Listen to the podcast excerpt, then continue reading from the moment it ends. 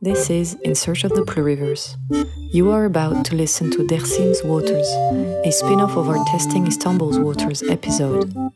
We invite you to slow down and take in this circular tale of belonging. The original story is by Kıvılcım Özmen. The English narration is by İlke Ercan. The song Ferfecir is by Metin and Kemal Kahraman. Many thanks to Ayşe Gül Altınay and Gülser İlgan, who helped shine a light on Kurdish Alevism.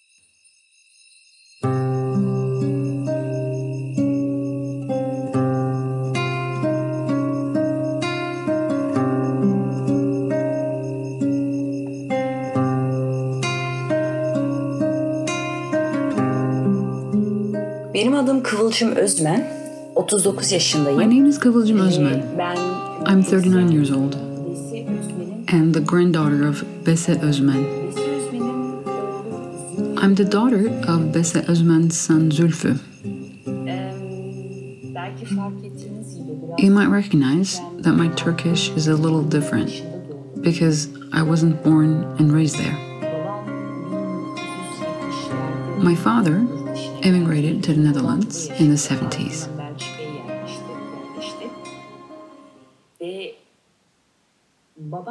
My grandmother always played an important role in my life because initially I had stories of her that my dad told me about her.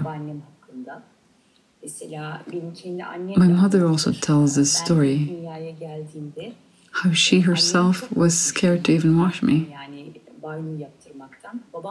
My father would wash me.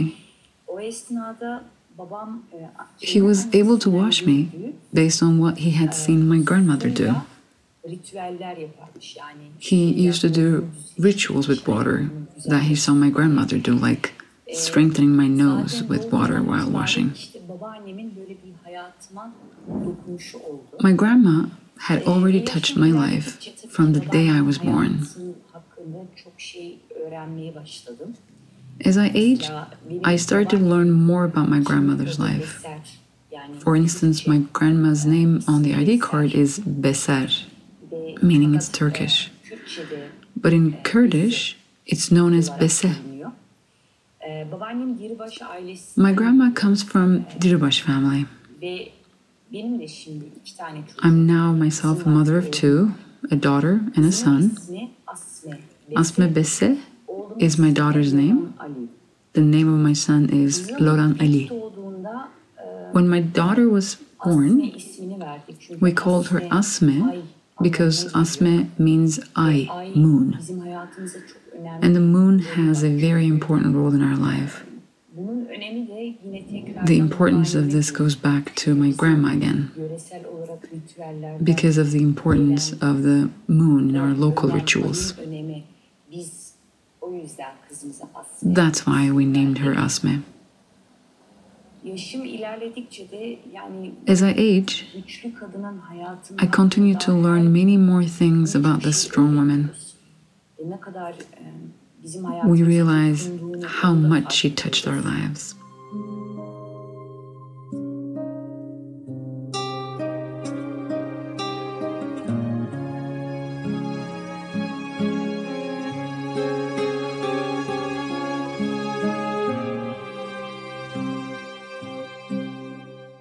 My grandma, Besê Diribaş, was most probably born around 1915. She opened her eyes in the village of Deşt. Deşt is a village in the city that's known today as Tunceli.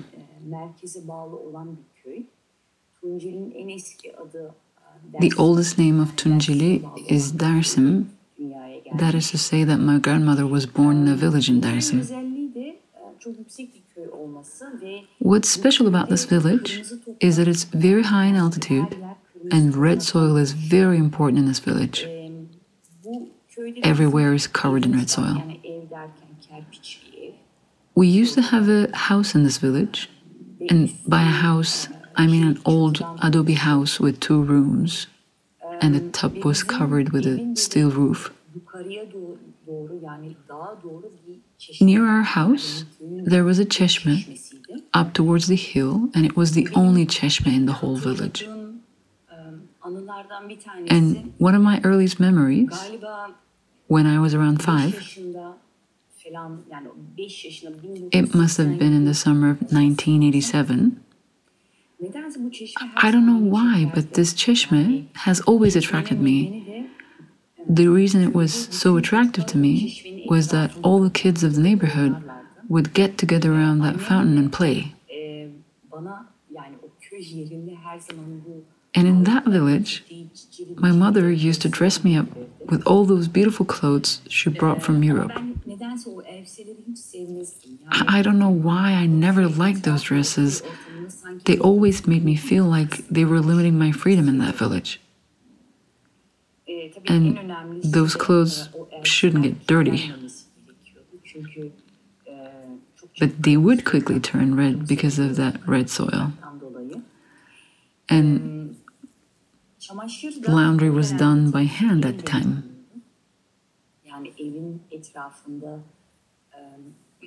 They would place these wash basins around the house, and the water was brought from the çeşme.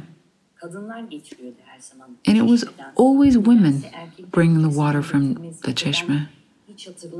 Men never carried water. I have no memory of a man ever bringing water from that çeşme.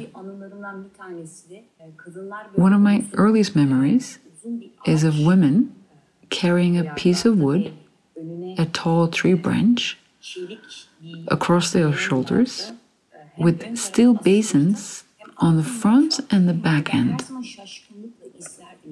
I always watched them in awe, how they brought it downhill without spilling.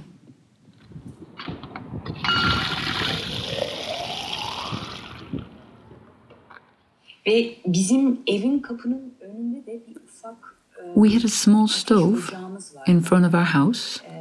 The meals and tea would cook there over the fire. And next to it was my grandfather's huge mulberry tree. People would always sit around it. Naturally, that fire stove was also the place where the water to wash the clothes was boiling. One day, I was stubborn, and I decided to play in the çeşme up the hill. My grandmother was sitting by the stove in front of the house, as always. My grandfather was sitting under the mulberry tree. My mother was taking care of my brother, and my father was in the city. I went up to the fountain, and it was a huge success for me.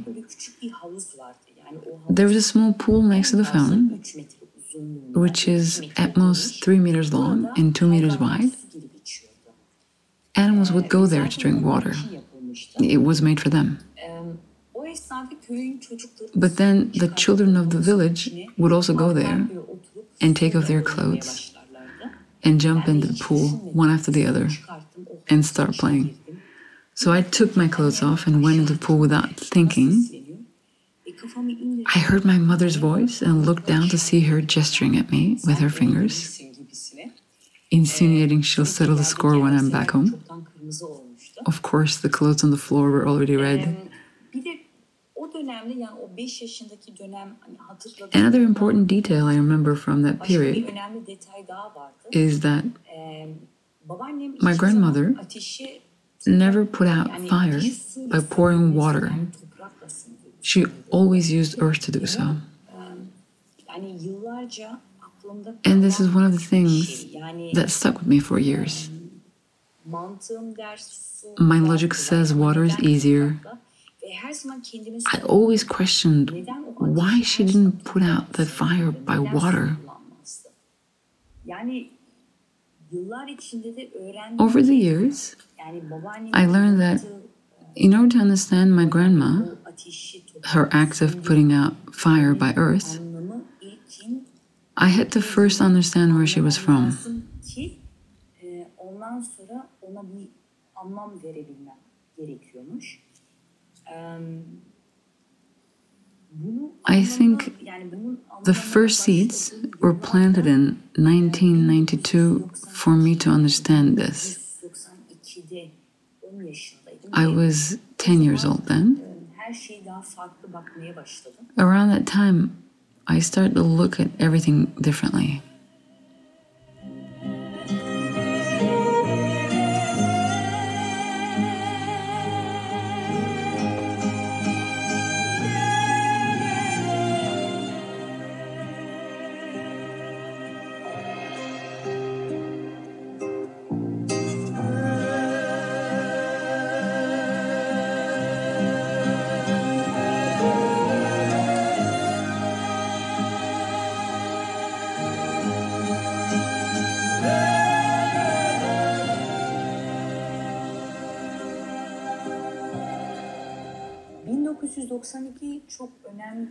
In 1992 was a very important year for us because for the first time we went to Turkey for a vacation by plane. We took the flight from Brussels, my very first time on a plane. I was very excited.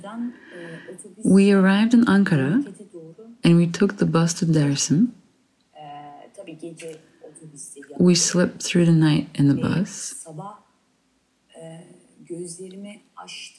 I woke up in the morning with the sunrise, in the wee hours of morning, around 5:30 or 6.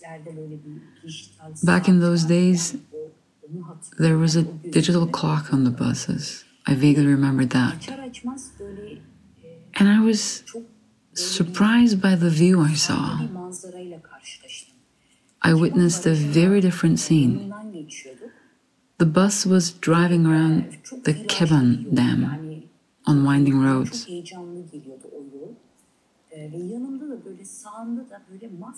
The deep blueness of the water mesmerized me. The blue against the high mountains, the endless water. Imagine.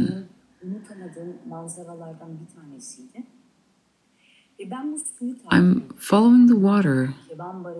This water led us from Elazığ to Dersim. Right around that time, the water became wild. This was Munzur River. Like a wild soul, a rebellious stream, saying I'm here, flowing so fast as if nothing could stop me.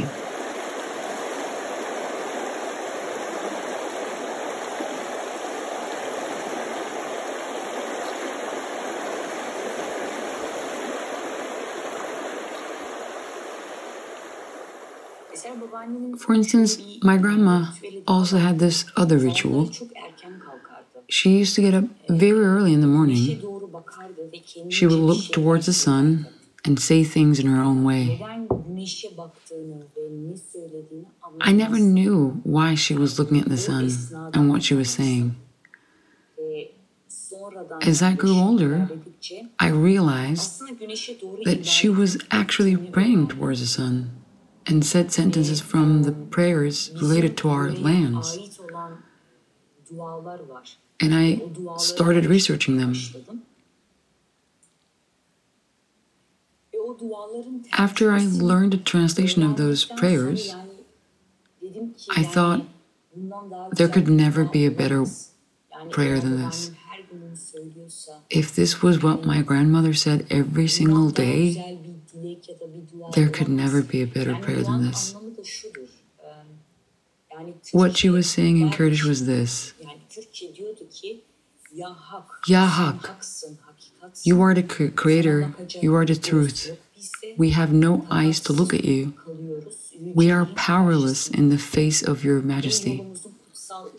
O holy light of our way, the source of life, light, and happiness that guides us,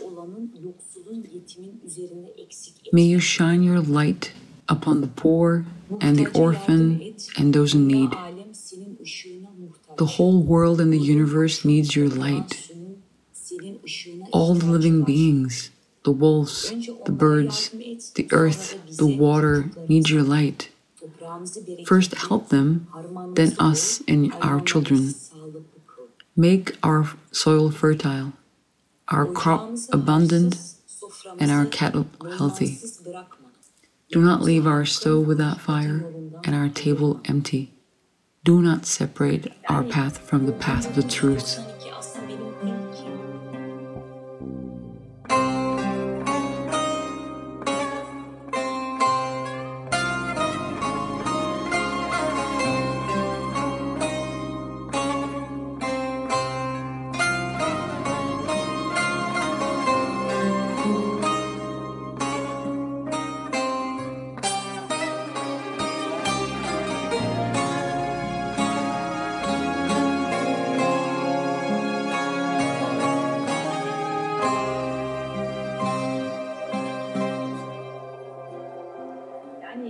I mean, 1992 was the year my search for identity started, and then the middle school, high school, and university years.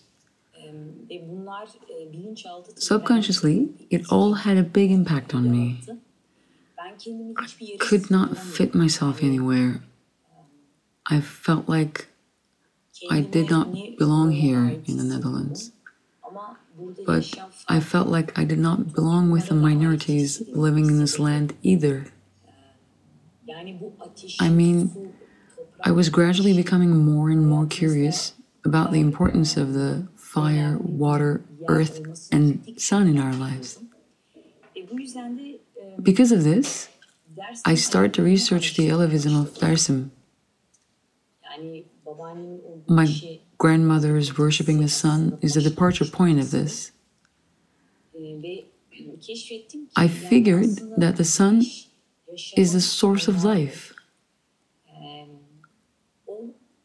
It is the thing that gives life to everything, illuminates, and is the truth. It is energy, and it permeates through our veins. It's the essence of life, it's hak. It's common property of all. It's justice, the source of all blessings and goodness. Goodness is the place where evil and good, right and wrong, light and dark separate. It's sacred. It's the truth. The sun is the truth. Over the years, I learned in the Alevism of Dersim, the Qibla is the sun. They turn towards it while praying. And even when people see a beautiful woman, her face is compared to that of the sun. They name girls the sun, the boys the kamer, moon. The moon and sun are inseparable in Dersim. The sun is the source of life as a female. She is the one who gives birth, protects, cares, loves. She does not punish. She will not burn anyone in the fires of hell. She is the way, she is the companion, and she is the guide. I mean, once I learned all this, the lands where my grandmother lived gained more importance in my life. I mean, where is Dersim? Why can women live so freely there? Why are these mountains, stones, water, trees so sacred? I learned that my grandmother and all the people in Dersim believe that everything on their land has an owner. They believe that mountain goats, deer, fish, forest, and all insects have an owner. And that's why they respect the nature so much. I mean, the things they put in the center of their belief are beings from within nature. Just like Munzur water. Over the years, I learned how important this body of water is. This flowing water is approached by great reverence by my grandmother and all the people of Dersim. Actually, it's considered to be the greatest blessing offered to us. It's a massive river and it has a very substantial place in our lives. There is a deep connection between the Munzur water and the people of Dersim. It's almost as if they worship it. They believe it to be holy. For instance, taking an oath on Munzur is a very loaded oath. It would never be broken. Faith has a substantial place for us because to practice faith means to speak honestly and be accepting. Munzur water is connected to Munzur Baba and the springs of Munzur. When I researched this, I arrived at classical stories. The first link is made to Zoroastrian belief. Probably, my grandmother praying facing the sun is connected to Zoroastrianism. In this belief system, there is the goddess Anahita. This Munzur water is tied to Anahita.